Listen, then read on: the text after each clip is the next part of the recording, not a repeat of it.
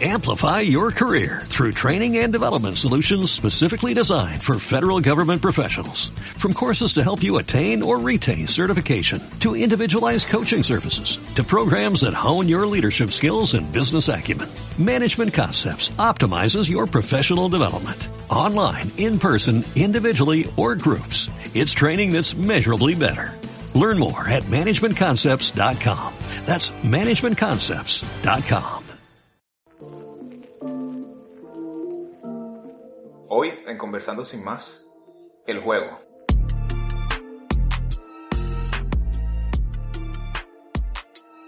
Para todos los que nos escuchan, bienvenidos.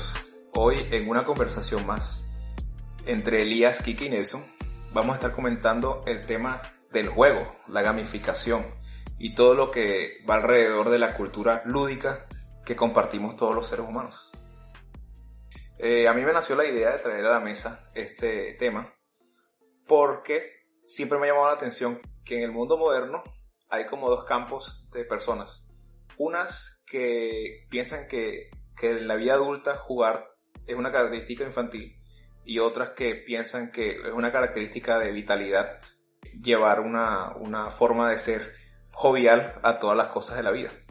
Entonces yo quería preguntarles a Kike y Elías, ¿qué han pensado ustedes sobre el juego en, en la vida del hombre? Bueno, Justamente todos los días, después de un té a las 3 de la tarde, me gusta sentarme en el balcón y reflexionar sobre la pregunta que acabas de hacer. Bueno, en realidad no, no es una pregunta que me haya hecho, pero eh, ya que vamos a tocar el tema del juego, yo tengo que decir que veo dos polaridades. Por un lado, me parece que está bien y que es natural que el ser humano pues tenga un lapso de tiempo de ocio en el que pueda como desahogarse o salir de la rutina descansar de lo que hace normalmente. O sea, no todas las actividades tienen que ser productivas todo el tiempo. Me recuerda lo que hablamos en el capítulo anterior sobre de cuánto uno es propenso a quemarse cuando uno empuja muy duro todo el tiempo. Entonces yo creo que para no quemarse es necesario tener ratos de ocio. Y jugar es algo que puede traer ciertas competencias como la competitividad, que te puede empujar a, a ser mejor, a compararte de alguna manera con los demás o más importante, contigo mismo de una manera saludable. Así que yo creo que ese es el lado positivo de los juegos, aunque por otro lado también tenemos gente que no es capaz de racionarse a sí misma y puede pues eh, dejar de darle prioridad a sus necesidades por una adicción, dice ese droga, dice ese videojuego, que creo que se presta para esto. Así que como que cuando, cuando me dices sobre el rol de los juegos en, un ser humano, yo, yo pienso que, bueno, puede ser alguno, una combinación extraña de alguno de estos dos casos. Pero yo creo que definitivamente es imprescindible y desde que somos niños, de las primeras actividades que aprendemos a realizar y con las que empezamos a, a aprender a conocer nuestro propio cuerpo siendo bebés, es a través de juegos. Pues sí, estoy en parte de acuerdo con el día. Yo creo que más bien los extremos son malos. Yo soy fan creyente de que el humano puede llegar a autorregularse, así que caer en la adicción de los juegos es complicado y se puede tratar para tratar de recuperar las funcionalidades. Ahí entraríamos bien en los juegos tipo casino, con todos los problemas de ludopatía, que ya estamos viendo que puede estar diagnosticado como una enfermedad.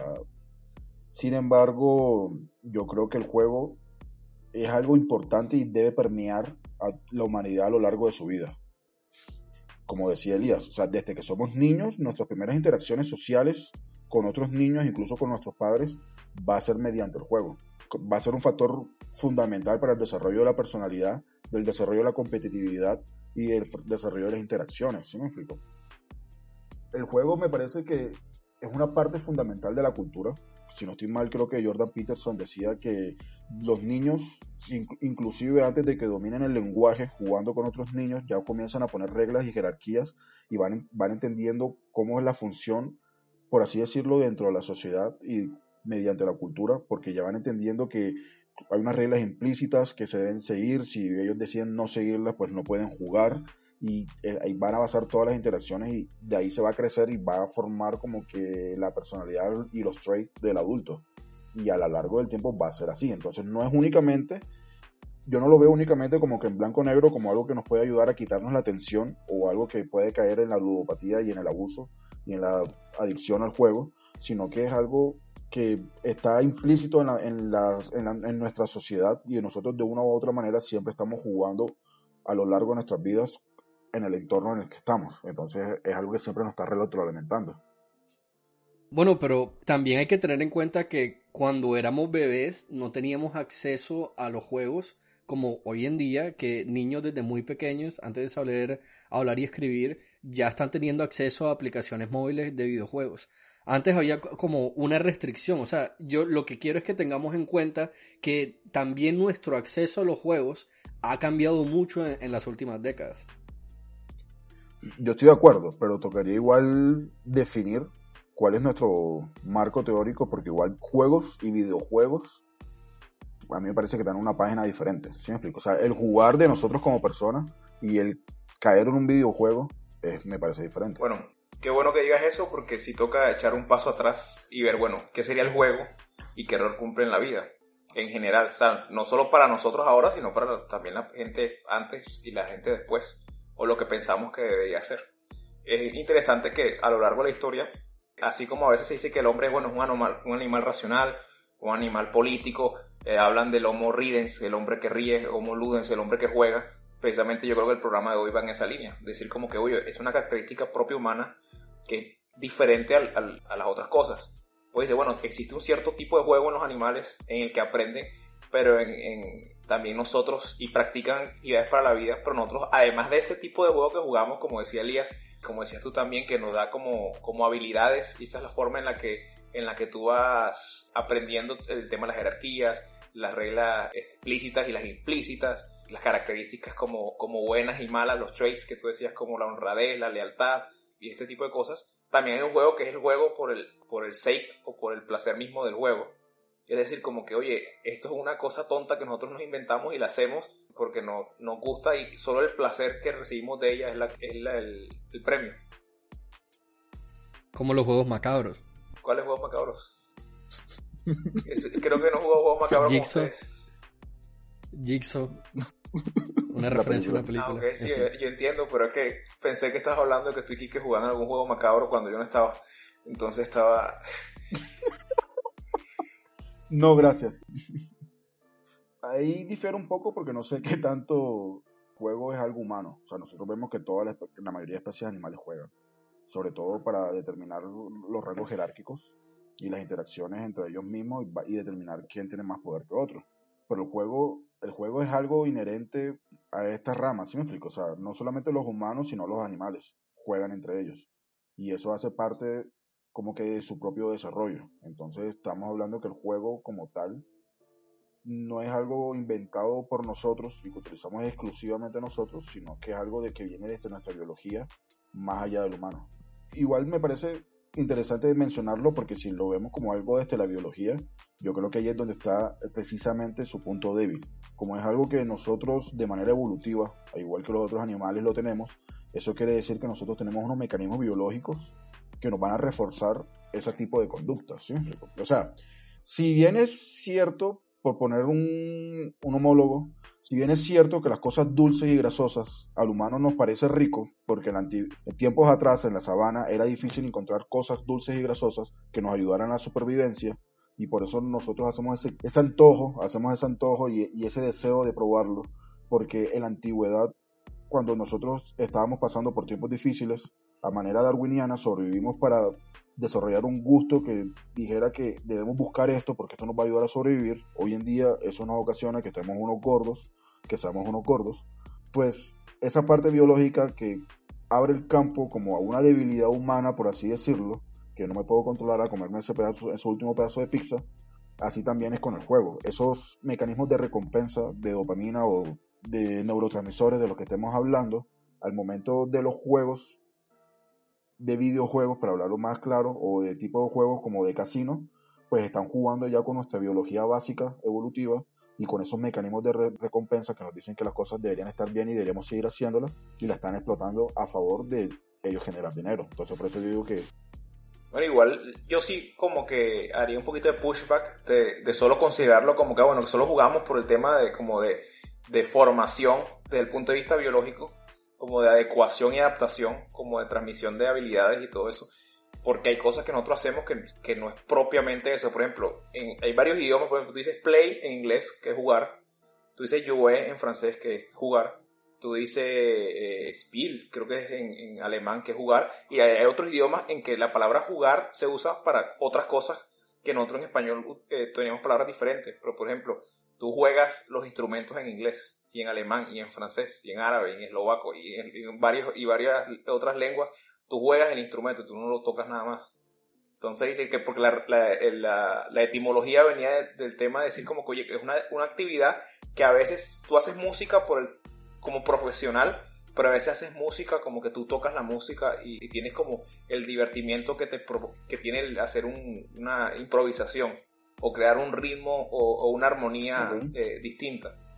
Y entonces está la otra gente ahí alrededor tuyo y tú sacas eso y eso estrecha lazos y entonces uno quiere irse enseguida a lo, a lo no, que lo biológico y lo darwiniano. Sí, pero es que no, o sea, hay cosas nuestras que tienen un valor, o sea, que tienen un valor para nosotros que no tienen, no son pragmáticas en, en cuanto a sobrevivir.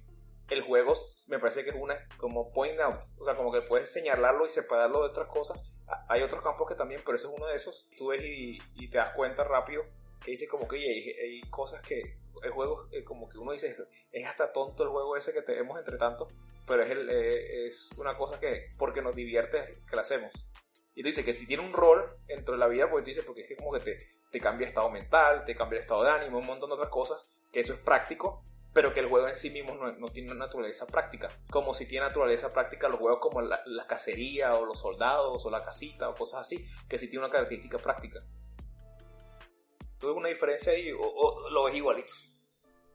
Eh, lo veo similar, pero más especializado. Es decir, podemos partir que el origen es biológico. Por ejemplo, lo mismo que con, comer. O sea, comer nos causa una recompensa en el cerebro.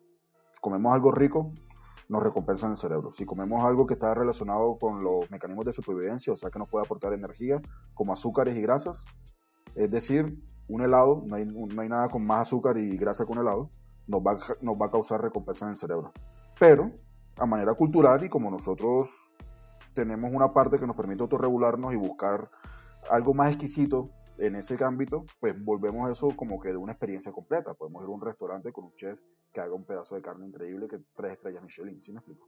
Entonces, así mismo con el juego, lo vamos especializando. Si bien tal vez su origen puede ser como que un mecanismo biológico, evolutivo, darwiniano, pues ya lo hemos llevado a un nivel tal de abstracción en nuestra cultura que lo podemos partir no únicamente en cosas funcionales como el cazador como juegos tipo caza o cazador que nos pueden ayudar a desarrollar habilidades físicas o mantener nuestra salud y desarrollar otro tipo de habilidades como cualquier deporte, sino también abre el espacio para que sea explotado, creo que decía antes, como por ejemplo todo el abuso de esas mecánicas y esos mecanismos de recompensa, que serían videojuegos en los cuales están diseñados únicamente para mantenerte siempre entregándote recompensas, un reward diario, el que tú te metes y te dan una gemita que nada más puedes conseguir si te metes 30 días de seguido, o si vas al casino donde ellos saben que te tienen la proporción perfecta entre cuánto te tienen que dejar ganar para que tú te liberes toda esa adrenalina y esa noradrenalina y esa dopamina para que puedas apostar más. O sea, te refieres a que lo que es para la comida o la nutrición en general, la comida rápida o, alimentos hiperpalables, se ha convertido en los videojuegos y, y, algunas formas de diversión para lo que es el juego en la vida. Me gusta, sí. Algunos videojuegos, porque hay otros videojuegos que sí son chéveres. Bueno, pero no, no, no solamente tiene que ser comida, o sea, una necesidad básica del ser humano, se supone que el ser humano es, un ser social. Así que si de alguna manera te está aportando en el ámbito social, entonces ahí te está dando una retribución básica también, que no necesariamente tiene que ser comida y un techo. Entonces, eh, o igualmente, si, si el ser humano se puede burn si te está proveyendo una distracción, o si te está ayudando a enseñar algo, o si te está proveyendo un sentimiento de autorrealización, que de otra manera no estás obteniendo de alguna manera en tu vida, te está aportando algo que tu psicología necesita, que a lo mejor no es una necesidad física, pero sí psicológica.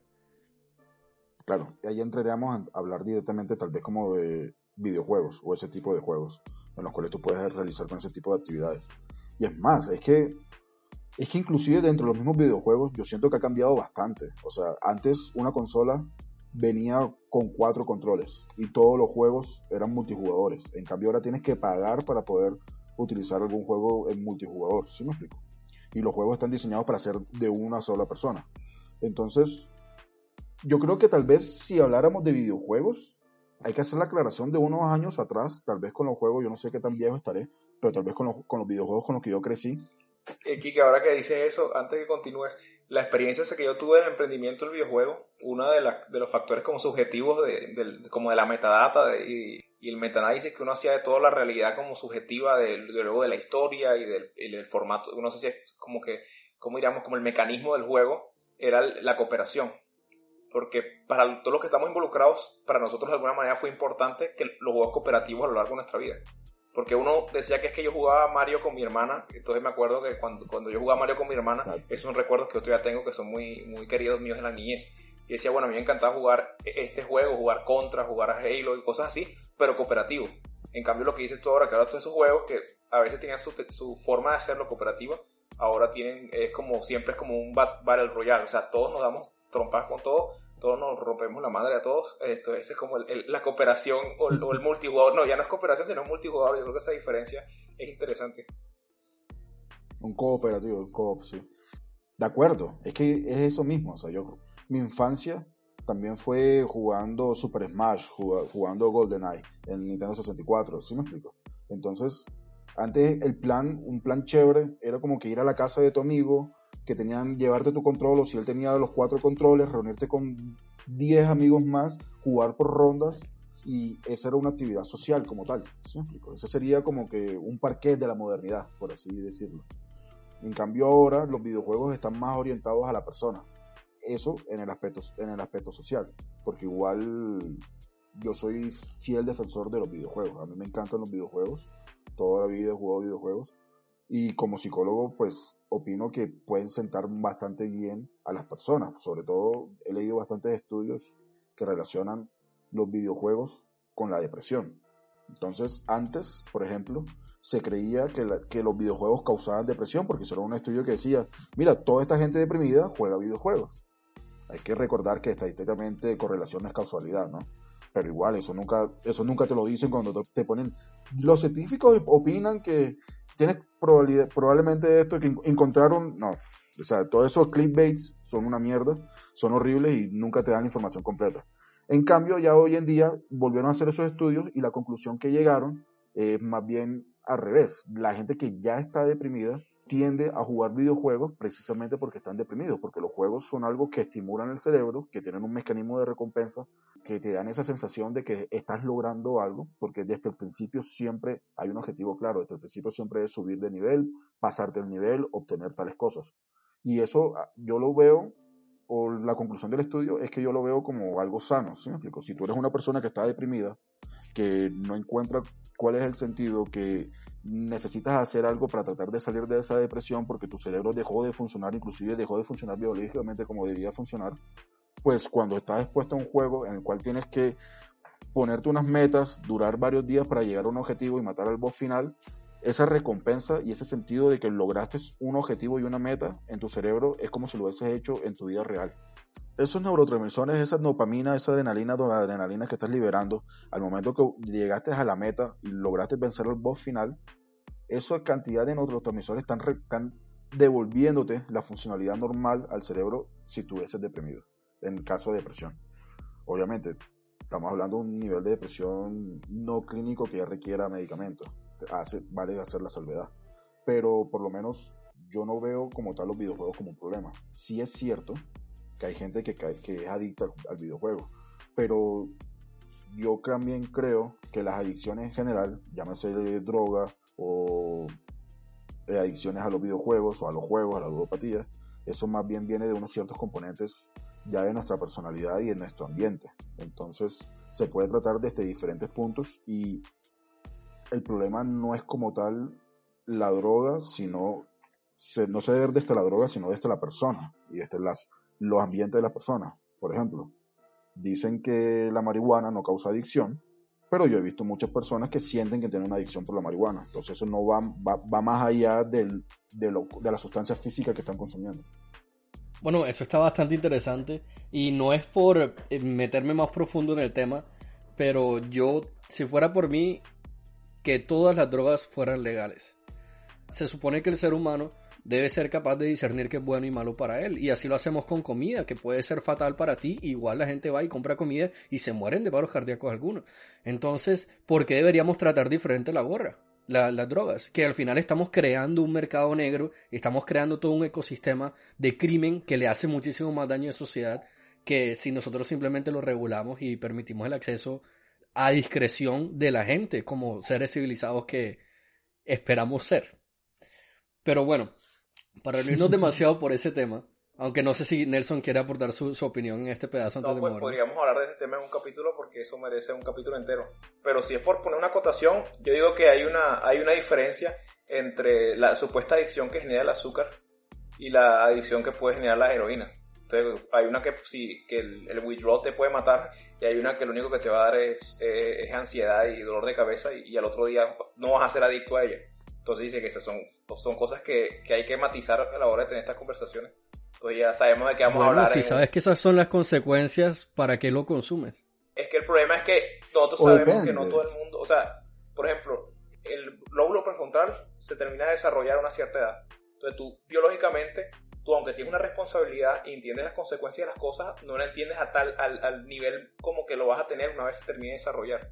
Es una realidad que, que, también es biológica y eso es independientemente de quien lo piense. ¿Por qué? Porque es que la, herramienta que tienes tú no está del todo desarrollada hasta cierta edad. Entonces tú dices, pues uno tiende a cierta edad a hacer estupideces que luego 3, 4 años después no va a hacer. Y no es que cambiaron un montón de cosas, sino simplemente que entiendes mejor como connotaciones, factores, riesgo, eh, recompensa, todo ese tipo de cosas, empiezas a, analizarlas mejor. Tú dices, cuando si a, estas personas les pones a la edad que esto tiene menos eh, desarrollada esa característica, a algo que tiene consecuencias para el resto de su vida fuerte, porque puede ser la anulación de su, de su libertad o de, o de su capacidad de escoger libremente sin algo que lo coaccione de tal manera, de una forma tan fuerte, dice, eso es algo que, que no es lo mismo que la comida como el azúcar, por ejemplo. Ahí tú dices, bueno, que tal comida te puede matar y la comes, sí, pero es que cuántas hamburguesas tienes que comer y cuál es tu estado de salud en el momento que la vas a comer para que, para que te pueda matar la tocineta, por así decirlo. Entonces, por eso el FDA tiene una lista de alimentos que tú dices, bueno, es que hay unos que entran que no deberían entrar y unos que no entran que deberían entrar. Y dice, bueno, esa es otra conversación. Pero con el tema de drogas es diferente, entonces vale la pena un capítulo de eso. Bueno, pero igual, creo que igual que el alcohol.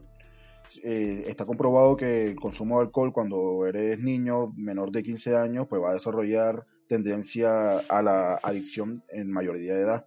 Así igual, pues, me gusta, yo también soy defensor de todo debería ser legal y cada cual vea que, con qué se mata.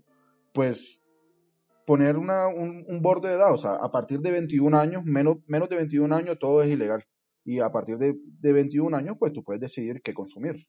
¿Sí explico? Inclusive, ahí también entran los videojuegos. La mayoría de videojuegos tienen, tienen como una limitación de los 13 años. Entonces, si tú eres menor de 13 años, pues en teoría no deberías tener acceso y no, deberías poder jugar ciertas cosas. Ahora, que eso se cumple en la vida real es totalmente diferente. Porque un niño de 13 años fácilmente puede crear una cuenta diciendo que es un adulto de 69 años y ponerse a jugar lo que quiera con la tarjeta de crédito de los papás. Bueno, me recuerda cuando iba a cine cuando era joven y estaba justo al ras de la edad en la que se podían ver ciertas películas. Eh, bueno, y más que todo era películas de terror, no me ponga de sacar aquí que Nelson, te estoy viendo.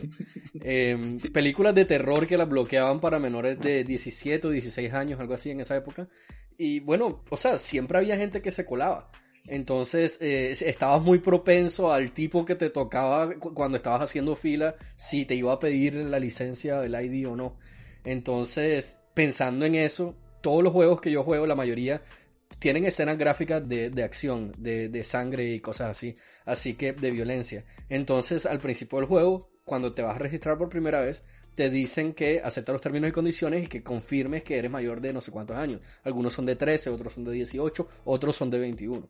Pero bueno, uno lo hace mecánicamente, pero yo me pregunto, ¿realmente los niños sí se frenan por, por esto? O sea, ¿eso está ahí como un pajazo mental para que no los demanden? ¿O realmente los niños sí le rinden respeto, el respeto que eso debería merecerse? Y en caso de que no, esto podría causarles un daño realmente grave a nivel psicológico. Pues obviamente no se regulan y no van a... Ojo, mira, este mensaje me está diciendo que no puedo jugar porque soy menor de edad. Obviamente no va a pasar. Obviamente ellos van a poner, van a bajar y van a decir, sí, claro, yo tengo 200 años, déjame jugar porque esto es lo que quiero hacer. Pues las consecuencias realmente no estoy seguro, porque si bien en, Estados Unidos una gran polémica es si los juegos violentos causan personas violentas. No hay ningún estudio que compruebe eso. Pero entonces la, la conclusión es, no, esta persona hizo un tiroteo en una escuela, pues mira todos los juegos violentos que jugaba. Pues no, yo no veo realmente una relación ahí, ¿sí? Una causalidad ahí. Que tú juegues un juego violento no quiere decir que tú te vas a convertir en una persona que rompa las reglas de la sociedad ni...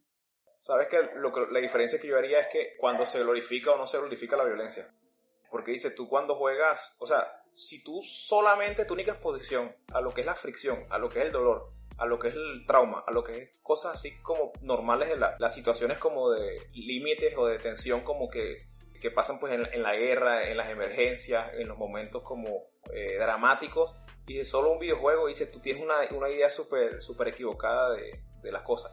Pero si has jugado rugby alguna vez y sabes lo que significa que alguien te taclee cuando tú vas corriendo a toda velocidad o te lo haga de mala manera o de buena fe, tú dices, tú aprendes algo que, que por más videojuegos que juegues, tú tienes, siempre lo vas a llevar. Entonces el problema es cuando tú tienes una generación de personas que el único contacto que tienen con algo así es la versión como cinematográfica que, es el videojuego. O depende del videojuego también hay unos que es una exaltación de, ese aspecto. Si tienes algún juego que, entonces, que le disparas a un tipo y le vuelve la cabeza y explota como si fuera una, una sandía con, con, una granada, una cosa así. Si él, eso le divierte y, nunca ha visto ¿verdad? una persona que se ha reventado la cabeza en un accidente automovilístico en la calle o algo y dice, a mí esto me lo vendieron como algo full light, ahora veo esto y, y me da hasta mareo verlo en persona y son experiencias que te muestran la realidad de las cosas. Pero si tú estás constantemente en un estado de enajenación de la realidad y luego vas y juegas una cosa de esta y dices, ahí hay un argumento para decir que sí te puede afectar de mala manera. El tema es que con nada más que tengas experiencias normales como cualquier persona normal, te das cuenta que, que las cosas tienen consecuencias o las acciones tienen consecuencias. Esto es para decir como que hay mucha exageración de verdad del tema. Decir que si es una persona normal, no debería suponer algo tan, inclinación tan fuerte hacia pensar que, no existen consecuencias negativas a, ese tipo de violencia o a buscarlas en, la vida real. O sea, tú sabes, en la vida real no hay 50 vidas o hay checkpoints. Entonces nada más eso cambia toda la experiencia. Yo insisto y me mantengo como en mi posición. No importa si tú juegas GTA, si juegas Call of Duty o juegas cualquier juego que sea muy violento, que estás en la mitad de una guerra, o sea, GTA es un claro exponente eso no te va a ser violento y, yo lo considero, tendría que ver más bien los estudios, pero igual considero que sería difícil que porque tú juegues un juego que incumpla las normas y las leyes y que sea violento, pues tú vas a trasladar eso al mundo real. Yo no lo veo tan así. Yo crecí jugando videojuegos que, y efectivamente videojuegos violentos y todas las cosas, y no hay persona que le tema más al dolor que yo. O sea, yo no voy a salir a que nadie me vaya a pegar porque sí. ¿Sí me explico? No me voy a meter en problemas porque sí. Quique, pero ¿qué pasa si tú ya tuvieras algún tipo de patología a través del videojuego? O sea, a lo mejor ya tú tienes problemas distinguiendo la realidad de la ficción o tengas algún algún tipo de esquizofrenia leve o lo que sea. A través de los videojuegos empiezas a como meter hilos de violencia y de la historia del videojuego y a eh, no distinguirla con la vida real. ¿Eso es posible que pase? ¿O ya estamos hablando de un, de un caso muy, muy extremo que no tiene que ver con la estadística? Son, son casos raros, eh, pero efectivamente es cierto que si tú estás en un brote psicótico, estás caído en esquizofrenia, rompes como que con la realidad y puedes inclusive tornar conductas violentas hacia los otros, pues realmente el origen, inclusive míralo tal vez si eres un antisocial, refieras al capítulo de psicopatía, inclusive podemos verlo que el origen de esa conducta violenta realmente está es en, en eso, en, en la enfermedad mental que tienes que el videojuego pueda ser o no una excusa, ¿sí me explico? Pero es lo mismo que si estás en un brote esquizofrénico y eres fanático de un equipo de fútbol y sientes que los del equipo contrario son extraterrestres malos que van a venir por ti y tú los tienes que matar. Bueno, no es lo mismo que, tú estés en un brote psicótico esquizofrénico y tengas que liberar a John Lennon porque entonces él dijo que era más grande que Jesús, ¿sí me explico? Entonces, el origen no es ni la religión ni los juegos, el, problema no es la religión ni los juegos, el problema es que estás pasando por un momento mental súper delicado y requieres atención inmediata. Pero si tienes pendiente de decir uno, que no has dicho ninguna en este capítulo. Sí, sí, sí, lo que pasa es que hemos hablado de cosas que no, no he sabido dónde meterme. Y es que hemos tocado muy buenos temas. Ha estado tan, tan, tan. Me siento en una pelea de. de ¿Cómo se llama un boxeador famoso?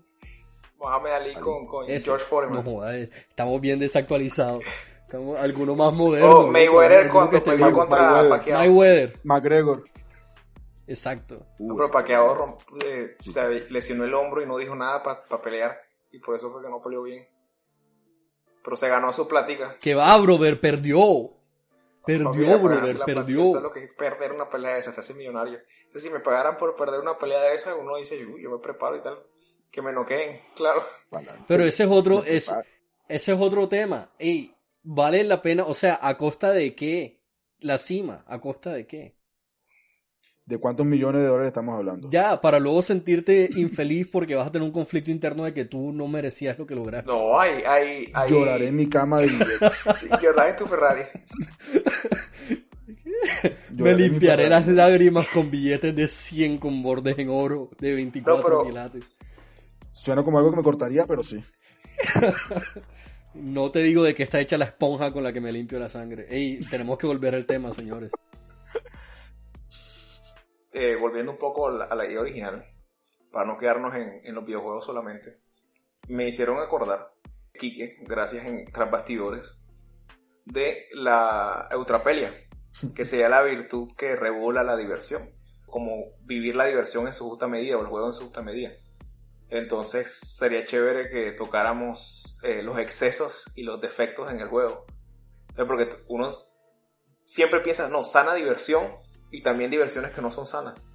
Entonces cuando yo escucho eso me pongo a pensar en, algunos deportes o en algunas actividades que por conllevar como ese, esa adrenalina y esa emoción del riesgo y, de, del vértigo te llevan a seguir como llevando cada vez más lejos esa búsqueda como ese el ultimate high o como la más grande emoción y terminan siendo en la práctica como un, casi que un suicidio esperando a suceder como sucede con los que se tiran estos en Noruega, con los trajes estos que parecen las ardillas, con los pliegues, que dicen que van en un cañón al lado de piedras, pasando 5 metros al lado de unas piedras, que muchos, bueno, no voy a decir mucho porque no conozco la estadística, pero por ejemplo que lo inventó, pues se, se golpeó contra piedra y murió. Luego otro, todos los años hay uno que muere en eso, siendo un, un deporte de nicho bastante, o sea que no lo puedes practicar en todos los países ni en todos los lugares. Entonces, no sé, ¿qué me comentan sobre, sobre eso? ¿Tienen alguna diversión que, extrema que les guste practicar? Tal vez algunas no públicas para este programa, pero, o sea, me parece importante la ultrapelia porque, para que no lo conocen, es como estar en ese borde entre lo que es divertido y bueno y jocoso y lo que ya pasa a ser excesivo y dañino. Así como todos los ámbitos de nuestra vida, en el cual nosotros nos podemos descontrolar y ser un workaholic, un adicto al trabajo y terminar un burnout, pues podemos utilizar o podemos caer como en todos esos tipos de juegos que realmente podrían ser un poco terminar en malas posiciones para nosotros. Por ejemplo, todos los juegos que son búsqueda de sensaciones, todos los juegos, todos los deportes extremos, por ahí podríamos decir. Me parece también un poco complicado. Hay que ver si simplemente por qué lo estás haciendo. Lo estás haciendo simplemente porque quieres liberar la atención. Ahora que dices eso, perdón que te interrumpa, hay que ser justo con los que practican deportes extremos porque tampoco es que todos los deportes extremos necesariamente conlleven algo dañino para la, la persona y la psiquis. Sí, sí, sí, sí, allá, allá, voy. Por ejemplo, hacer bicicross se puede considerar deporte extremo porque simplemente te puedes partir una pierna si saltas mal. Pero dentro de esa extremidad, no la pierna, sino del deporte, pues estamos cayendo en cuenta que hay unos más extremos que otros. Estamos hablando que no es que voy a hacer bicicross en la montaña detrás de mi casa que toda la vida la he conocido y soy un maestro y ya tengo todos los tiempos de experiencia, sino que me voy a tirar en un cañón de 500 metros de altura, no sé, super exagerado, un cañón altísimo, con, simplemente con unas alas creyéndome en un disfraz de hombre ardilla. Pues si la tasa de muerte está al 30%. Me hiciste pues, recordar en, en mis villanos favoritos que hay una escena en que recuerdan a un, a un villano que se llama El Macho, que murió de la forma más macho posible que se tiró a un volcán activo, amarrado a tiburones y dinamita. Una cosa así que tú dices como que el, mayor deporte extremo jamás inventado. Suena muy hecho en América. bueno, ya que estamos hablando de esto, yo tengo que agregar algo, y es que no hay que quitar la parte subjetiva. El hecho de que el deporte sea extremo no significa que la experiencia sea igual de extrema para Nelson que para mí. Por ejemplo, el, el, buceo es considerado un deporte extremo y hay mucha gente que le tiene fobia a estar debajo del agua. Pero una persona que lleva practicando buceo durante X cantidad de tiempo se va a sentir muy cómodo debajo del agua. Para él va a estar a lo mejor hasta más cómodo debajo del agua que en la superficie. Entonces la percepción de, qué tan extremo es ese deporte va a cambiar según, que, según la experiencia de la persona. Y asimismo se aplica para, para prácticamente cualquiera de los deportes extremos que hemos mencionado, con excepción de parkour, ese que están haciendo ahora los influencers en la cima de edificios que, que se ponen, eh, eh, que se han caído, que no tienen ni pies ni cabeza que ahí sí es donde yo diría, bueno, eso, eso ya yo no sé si se puede considerar un deporte como tal. Eso, eso no sé qué es. Supongo que están buscando aprobación social y adrenalina, pero bueno, honestamente, si tú me hablas de deportes extremos, yo ni siquiera pensaría en eso. Pues es que ya con la influencia necesitamos un terreno bastante oscuro, porque no sabemos si realmente lo están haciendo porque lo quieren hacer, porque tienen adrenalina o simplemente por los likes. Por ejemplo, ahora en pandemia estuvo muy de moda los influencers estos que iban al baño y hacían el reto de lamer un water, lamer un, lamer un inodoro para ver si se Eso y los que se comían el Tide Pod y se, y se quemaban la boca y se eh, Eso es, un nivel que... De, lo que se comían el Tide Pod. Como de... de el, ¿Cómo diríamos uno? quiero que decir nada pesado, entonces mejor no digo nada. Es, un nivel, sí, una categoría. Es, una es una categoría especial de influencers. Lo que hacen todos por sus likes. Sí, pero ¿dónde me dejan la gente que los sigue?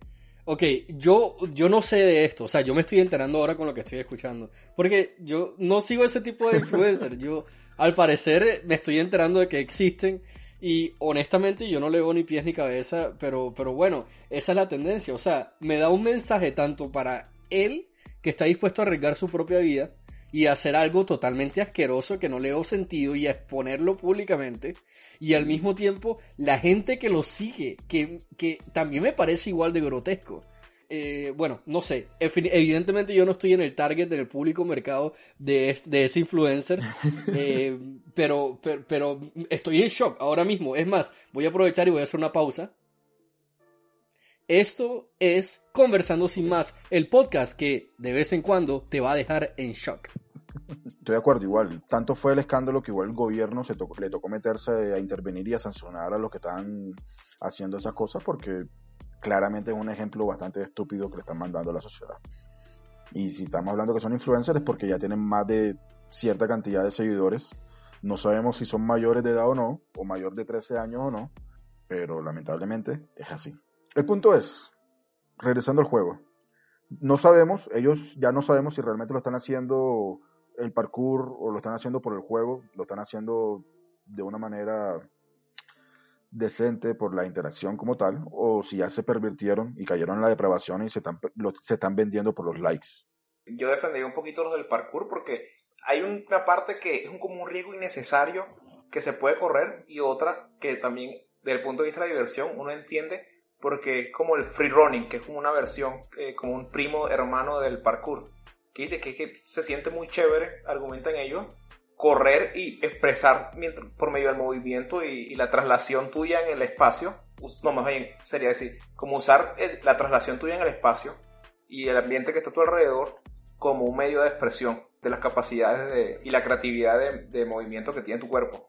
Y tú dices como que, bueno, ya si me lo dices así, ya, ya cambia como que te lo dicen así, tú dices, oye, entiendo que sientes esa libertad porque, por ejemplo, cuando los que montan caballos, por ejemplo, les encanta cuando van corriendo a caballo en, en, la pradera, en la selva, en, en donde monten caballo, porque dice, siente una sensación de libertad súper chévere. Entonces dice como que buscar eso en ciertos lugares, tú dices, bueno, pero también un caballo se cae y te aplasta y, hasta ahí llegaste o lo que sea. Entonces tiene su riesgo. Pero aquí creo que, que identificar como que, bueno, qué es lo que estoy buscando yo con eso, quizás eso sea lo que, como decías tú, que hay que tener en cuenta la persona que lo que está buscando con lo que está haciendo. Que pronto es una actividad que en sí misma sea mala, como si sería malo en sí mismo jugar la ruleta rusa que mencionamos fuera de cámaras, por así decirlo. y que sí, como que no, no, existe una razón como saludable para tú jugar la ruleta rusa con, con otras personas. Bueno, eso me parece muy interesante y tengo que agregar una nota. Quiero ver qué opinan ustedes respecto a esto. Porque yo estoy seguro que las personas que llegaron a practicar parkour en esos edificios de Dubai de 300 pisos y tal, en el borde del edificio y tal, o en edificios en construcción donde no había ningún tipo de seguridad, ellos no tuvieron que no haber empezado ahí. O sea, ellos tuvieron que haber empezado haciendo parkour en banquitos, en el parque, en la, mayoría, la mayoría eran ex gimnastas, por ejemplo. Exacto, o sea, tuvo que haber una curva. Entonces, en ese tren de pensamiento, yo me preguntaba como que, ¿qué pasa cuando tú, cuando a ti te gusta mucho el perro caliente o cuando a ti te gusta mucho una hamburguesa, pero tú ya llevas un año comiendo la misma hamburguesa todos los viernes como, como un premio que te das todos los viernes? Ya le vas a perder el gusto a esa hamburguesa y necesitas algo más. O sea, a lo mejor lo cambias y pides una doble carne. O a lo mejor lo cambias y agregas papas fritas. O a lo mejor te cambias por un wrap de pollo.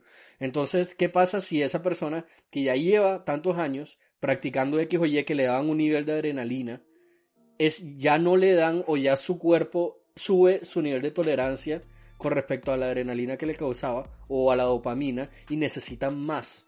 Y entonces necesitan subir el nivel de riego para ver si sienten como ellos sintieron antes que les estimulaba más lo que sea que practicaban.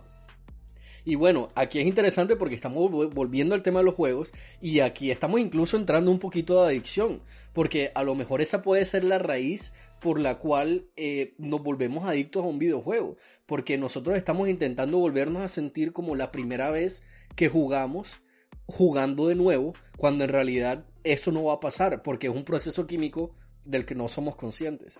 Sabes que yo pienso que es un poquito cliché cuando la gente dice eso, porque siento que en todas las experiencias que he tenido de experimentar cosas nuevas, nunca ha habido una que yo valore más la primera vez que la experimenté que, que como la quinta o la octava. Si es algo que es totalmente pasivo, quizás es diferente, pero cuando es algo que es activo, que tú estás involucrado, la maestría y la habilidad tiene mucho que ver en cómo, la vas a, lo, cómo, lo, cómo lo vas a disfrutar. Entonces la primera vez que lo haces, tú dices como que, bueno, me enganchó y me pareció chévere hacerlo porque es que quiero ser bueno en esto para ver cómo es cuando sea bueno.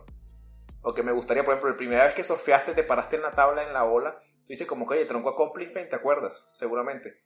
Pero cuando puedas meterte en un tubo, cuando, cuando van adentro de la, de la, que cae la cresta de la ola, entonces cuando haces eso, dice, y, lo sabes hacer, es una, una ola como de, estuviste 15 segundos metido en, la, en el tubo ese que genera la cresta de la ola y tal, y tú dices como que, oye, es, para eso necesita habilidad, se necesita saber leer la, como la ola y, el, lugar donde está y todo eso y tal, dice, o sea, eso no es comparable con la primera vez que te paraste en la, en la tabla. Entonces, como que, o sea, siento que es un poquito cliché cuando la que estaba persiguiendo el, high de la primera vez. Y cuando es algo que es totalmente pasivo, entiendo que puede ser así como una película. Por ejemplo, cuando eso tiene mucho que ver con los viajes psicodélicos y la, y, las drogas, para eso lo dejamos por ese programa. Pero cuando es algo activo, quizás no es tanto el, el, el high, o sea, como que estás persiguiendo un high original, sino que estás persiguiendo las posibilidades de algo que se puede lograr. Entonces, como que hay una diferencia ahí entre, como que la imagen platónica que tú tienes de, de algo que puedo hacer de revivir algo que ya, que ya sentí alguna vez. Yo creo que de pronto como que ahí yo sí esa diferencia. Sí, claro, el high o perseguir el high de la primera vez creo que solamente aplica como para psicodélicos, morfina y heroína. Y en los juegos más bien es perseguir ese desafío. O sea, tú, tú estás en un entorno en el que estás mejorando, te estás volviendo mejor en algo y tienes que buscar ese desafío.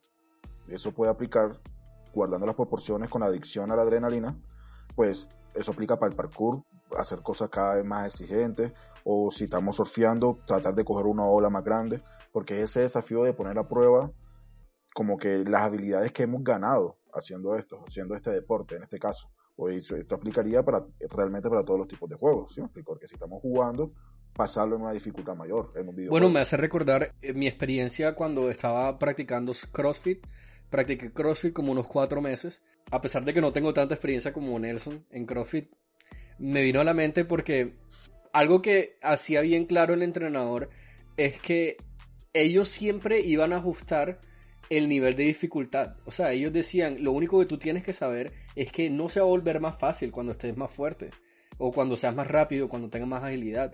Si es más fácil para ti, yo estoy haciendo mal mi trabajo, me decía el entrenador.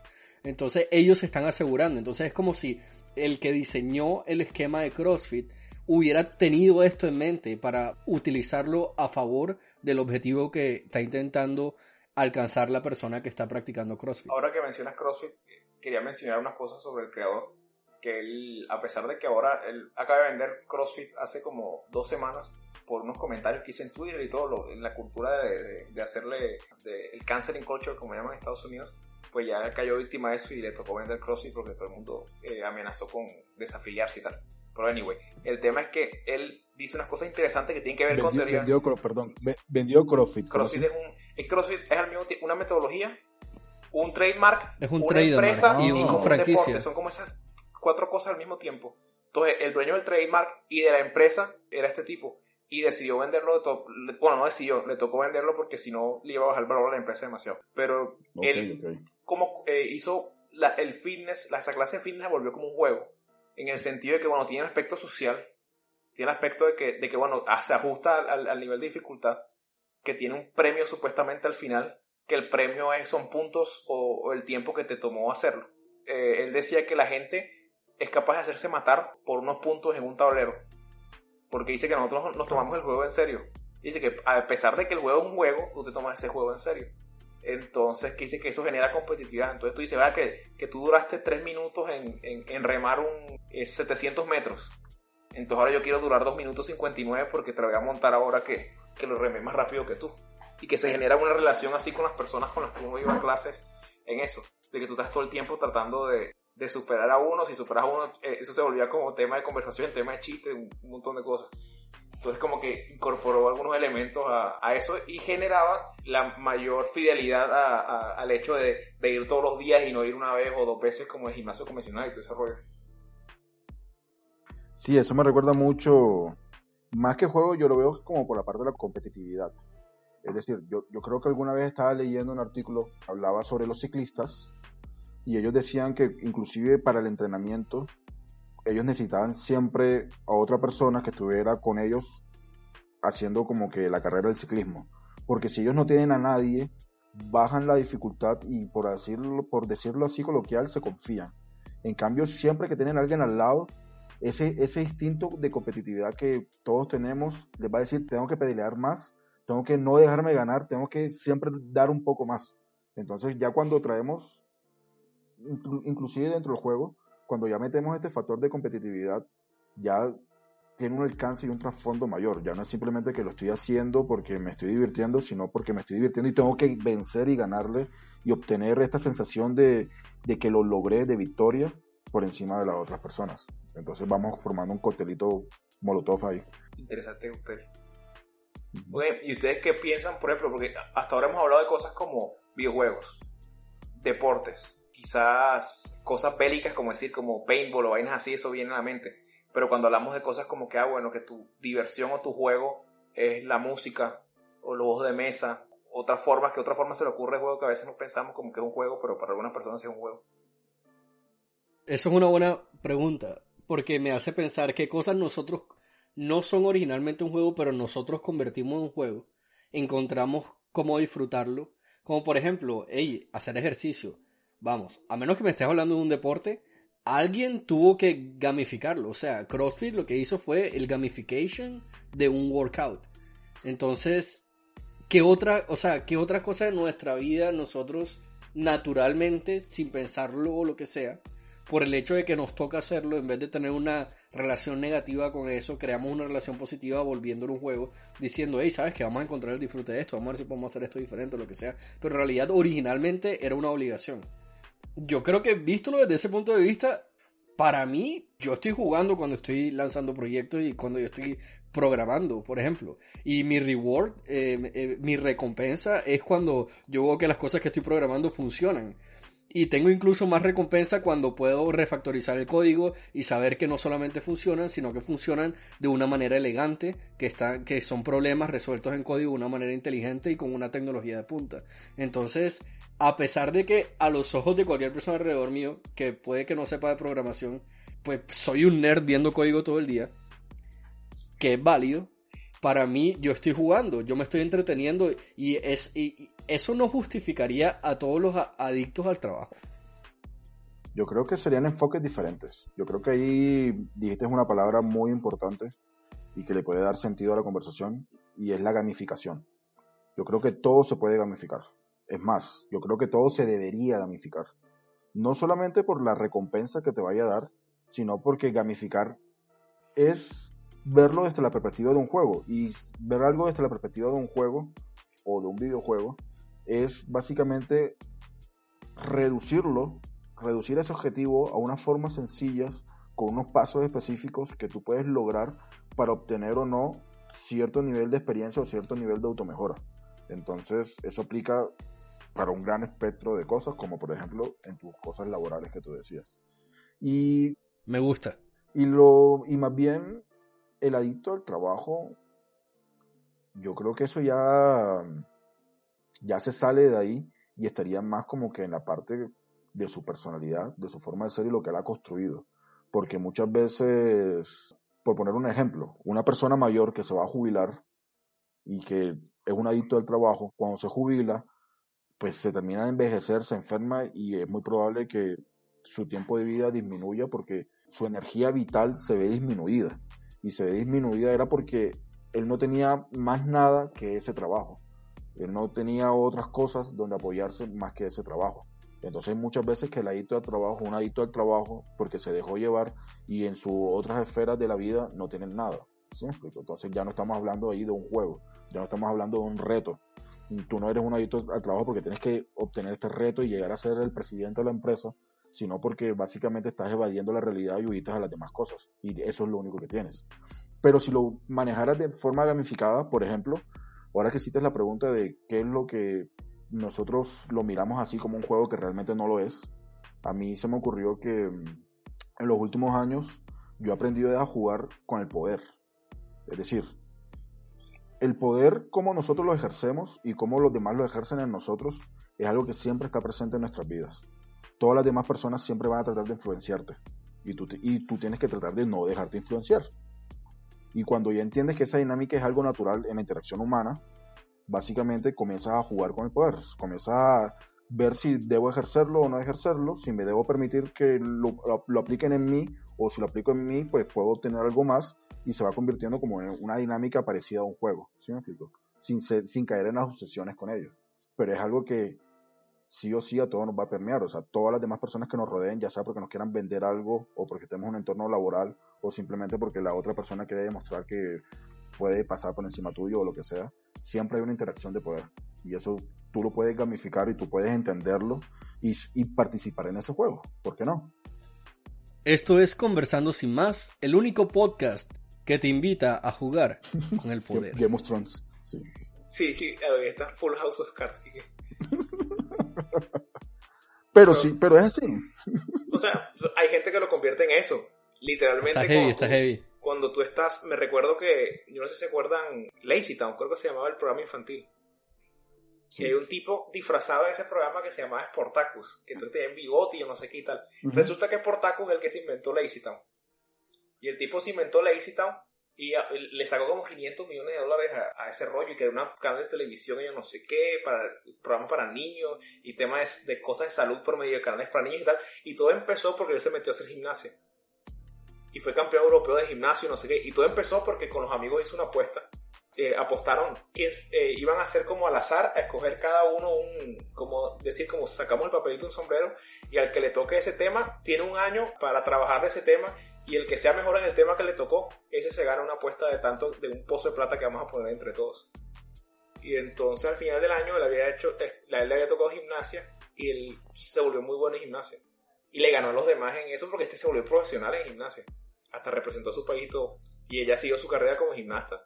Y después de eso se metió en todo el otro rollo de todas las cosas. Pero todo nació eh, a raíz de que volvió como un juego, porque Porque es que quería ganar el premio al final del año y lo que se enfocó fue en llegar lo más lejos que pudiera en un año en, esa, en ese, como esa carrera, como esa opción de, de vida, no sé. Ok. O sea, a mí me da la sensación que tal vez por los padres o por los medios de prensa, la gente ve los juegos como algo, como algo necesariamente malo. Yo creo que, o sea, seamos claros, los juegos tienen mucha potencialidad, sobre todo es una herramienta que te va a alargar la plasticidad del cerebro y va a prevenir todas las enfermedades degenerativas o va a ser un factor de prevención de las enfermedades degenerativas de tu cerebro. Es más, este año la FDA pues aprobó el primer juego como tratamiento prescrito para los niños con HDA, con déficit de atención. ¿Sí me explico? O sea, los juegos tienen mucho potencial. Ya hemos visto que sirven para la depresión, para los, para los déficits de atención por, con hiperactivismo, para proteger tu cerebro. ¿Se imagina? O sea, si el hecho de aprender un segundo idioma o el hecho de aprender un nuevo instrumento es un factor protector grandísimo para tu cerebro porque estás aprendiendo algo nuevo, cada juego nuevo que tú juegues tiene su propia dinámica y te va a exigir aprender cosas nuevas. Asimismo, es como si tú aprendiendo un segundo lenguaje un nuevo instrumento.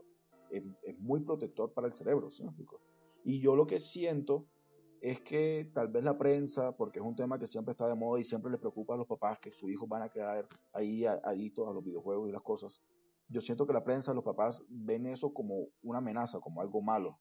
Y realmente hay mucho potencial que estamos desperdiciando, como por ejemplo la, capacidad de poder ver el mundo en términos de gamificación. Si nosotros gamificáramos muchas cosas, es nuestra propia habilidad de reducir y de simplificar una meta en pasos sencillos para obtener experiencia y llegar a un, objetivo. Eso es una estrategia de autosuperación magnífica. Es más, ahora que lo menciono, yo me acuerdo un ejemplo de una amiga o una persona que llegó donde mí me estaba, me estaba diciendo, mi hijo tiene 10 años y es adicto al Fortnite. Él juega todo el día Fortnite. ¿Qué debo hacer? Bueno, tuvimos una conversación y a la larga como buen defensor de los videojuegos, le dije que no se preocupara y que dejara al, chino crecer. Y después con un tiempo llegó y me dijo, ven, yo estaba totalmente equivocada. A mi hijo le hacían bullying en el colegio. Y cuando él ganó como un torneo nacional o de la ciudad o lo que sea de Fortnite, todo cambió porque en el colegio todo el mundo juega Fortnite. Entonces él pasó de ser el niño que le hacían bullying a casi ser un héroe porque ahora los niños de bullying le pedían consejos para cómo jugar videojuegos. Entonces hoy en día el alcance de los videojuegos es tal que ya nos está permeando a toda escala. No es como que yo estoy aislado en un jugando, sino que el joven de 10 años, por ser bueno en ese videojuego, lo utilizó como herramientas para hacer amigos en el colegio y para superar una situación incómoda que era una situación de bullying. Y la mamá decía, pero es que en mi época, si hubiese sido una persona que jugara videojuegos, me hubiesen rechazado mis amigos y me hubiesen rechazado en el colegio. Ya los tiempos han cambiado. ¿sí? No hay que ver el juego como algo malo, sino como una oportunidad. Bueno, Sin caer igual, en, los extremos. Sí, el tema es que a la gente le gusta que le den una respuesta así como en todo, como que es bueno que coma grasa o que no coma grasa, o que coma más proteína o menos proteína. Digo, la, la, respuesta muchas veces depende de la respuesta de verdad, porque uno tiene que considerar las cosas. Es decir, como que bueno, este pelado tuvo la suerte de que está jugando un juego que es popular pero si hubiera jugado un juego bien oscuro, indie, por allá, tal cosa y tal, de pronto hubiese sido malo para él seguir jugando ese juego. ¿Por qué? Porque nunca iba a tener una, una consecuencia como buena para él en, en, el ámbito que precisamente era un, era un reto y una, y una carga que era el, cuando iba al colegio porque era un mal ambiente. Entonces sacó algo bueno de acá, pero entonces eh, hay algún elemento circunstancial que no deja de ser necesario entonces tener un cierto criterio a la hora de, de saber medir eso. Porque también sucede que como el juego este, el libro, perdón, y la película eh, de Ready Player One, que habla de un mundo de gente que vive todo el tiempo como vivimos nosotros ahora en la pandemia. Es decir, como que están conectados todo el tiempo virtualmente en gamificación en el colegio, en, un mundo virtual que es como un Easter Hunt, un Easter Hunt, que toda la vida es eso. O sea, como que la principal actividad de la mayoría de la gente es estar tratando de subir en un mundo de mundos virtuales para estar en un leaderboard, entonces tú te vuelves una celebridad. Cuando tu avatar llega al top 100, entonces te empiezan a, llegar contratos promocionales para que uses esto, lo otro, entonces tú puedes comprar más armamento y no sé qué, y, todo, y casi toda la sociedad jugaba, estaba en ese juego. Eh, y se volvió obsoleto conocer a la gente en vivo, se volvió obsoleto tener familia, se volvió obsoleto salir a pasear el perro al parque. Entonces dice, ¿hasta qué punto eso te encamina a volverte en la gente de Wally en la silla, gorditos todo el tiempo pegado una pantalla? Y eso lleva a que, a, mayor índice de enfermedades mentales, mayor índice de depresión, eh, mayor insatisfacción laboral, eh, social, en, en, todos los sentidos. Porque es que por más que te entretenga, por más que te genere bioquímicos o reacciones químicas en el cerebro, al final tú sabes que, que no hay un vínculo que tú estás construyendo con nadie con cosas, entonces eso tiene su peso, ¿no? Sí. Bueno, lo de depresión ya es un tema que habíamos tocado y, o sea, realmente no necesariamente está correlacionado, pero sí me llama la atención con respecto al tema de qué pasa con la vida social del pelado. O sea, un niño que está muy enfocado en los videojuegos, gasta mucho tiempo en los videojuegos, prefiere los videojuegos que, que la vida social, cómo le repercute a nivel social a esa persona eh, este estilo de vida. Pero bajo esa hipótesis, porque si utilizamos el ejemplo que estaba diciendo, pues básicamente ese fue el motor social del niño. El niño hizo amigos y se está desenvolviendo bien en el colegio, donde antes no se desenvolvía porque es bueno en el videojuego, como una herramienta social. Cuando hablaba de la presión, yo decía, si tú ya vienes deprimido, pues es probable que juegues, porque te va a dar esas sensaciones que el mundo, que no estás encontrando en el mundo, más, más no necesariamente viceversa. El hecho que juegues no te va a deprimir. Entonces, si tenemos un niño que se está aislando de la sociedad y que se está aislando de sus pares, realmente lo que me preocuparía no sería el juego, sino cuáles son las condiciones de ambiente de él. O sea, puede ser que le estén haciendo bullying, puede ser que tenga un mal desarrollo en el colegio, o puede ser que haya algún adulto que se esté propasando con él. ¿Sí me explico? O sea, ese tipo de comportamientos no son de niños. Los videojuegos no es lo que los va a llevar ahí. Hay que prestar atención a otras cosas. O sea, tú quieres establecer la diferencia entre está así porque juega el juego y que juega mucho el juego porque prefiere estar en un lugar que, que, le guste que estar en el otro lugar que hay algo que no le guste y tienes que mirar qué es lo que hace que no, que no le, le guste estar allá. Claro, o sea, está partiendo de que ya algo no está bien y como algo no está bien, está jugando juegos. No es que está cayendo en el videojuego y eso está originando que las demás cosas estén mal. ¿Sí me explico? No hay una casualidad clara pero me parece que, o los estudios lo que indican es, es que tú ya vienes mal, tú ya estás deprimido, ya te están haciendo bullying, ya, o sea, ya, ya hay algo que no está funcionando y como método de escape ante ese mundo que no está bien contigo, que no está, que no está funcionando de manera correcta, tú estás buscando ese entorno social o, o esa satisfacción o esos neurotransmisores en un videojuego. ¿Sí me explico? Es diferente de como no los ven, como no los vende la prensa. O sea, no, no, dicen que la escuela era una mierda, que le hacían bullying, no, no dicen que tiene una mala situación de familiar, no dicen nada, dicen él jugaba un juego, video, un videojuego. Sí, así como que los papás se iban a trabajar cuando eh, todo el día ya llegaba al colegio y no tenía nada que hacer y estaba toda la casa sola y se ponía a jugar y luego se quejaban de que estuviera jugando el, el videojuego ese. Y a lo mejor sea mejor que haya jugado videojuegos y que pueda tener ese estímulo intelectual en comparación a yo qué sé, ser simplemente un receptor de información random. O peor, es que si vemos la principal causa de los gangs, de las pandillas y todas las cosas, es por el abandono de los adolescentes, que no tienen más nada que hacer y salen a encontrarse con gente que son unas muy malas influencias. Bueno muchachos, qué bueno haber hablado de juego con ustedes hoy.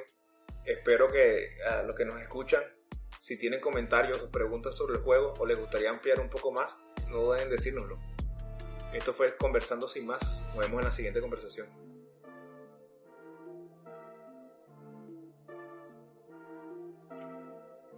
Ya tenemos página web, tenemos redes sociales, te invitamos a seguirnos, compártelo si te llama la atención, coméntalo si te gusta o si no te gusta y como siempre esto es Conversando sin más.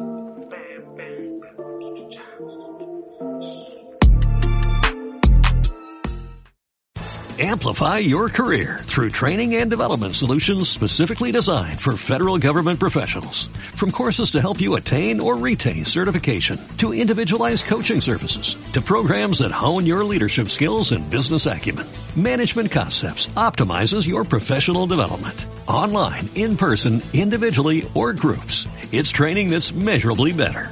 Learn more at managementconcepts.com. That's managementconcepts.com.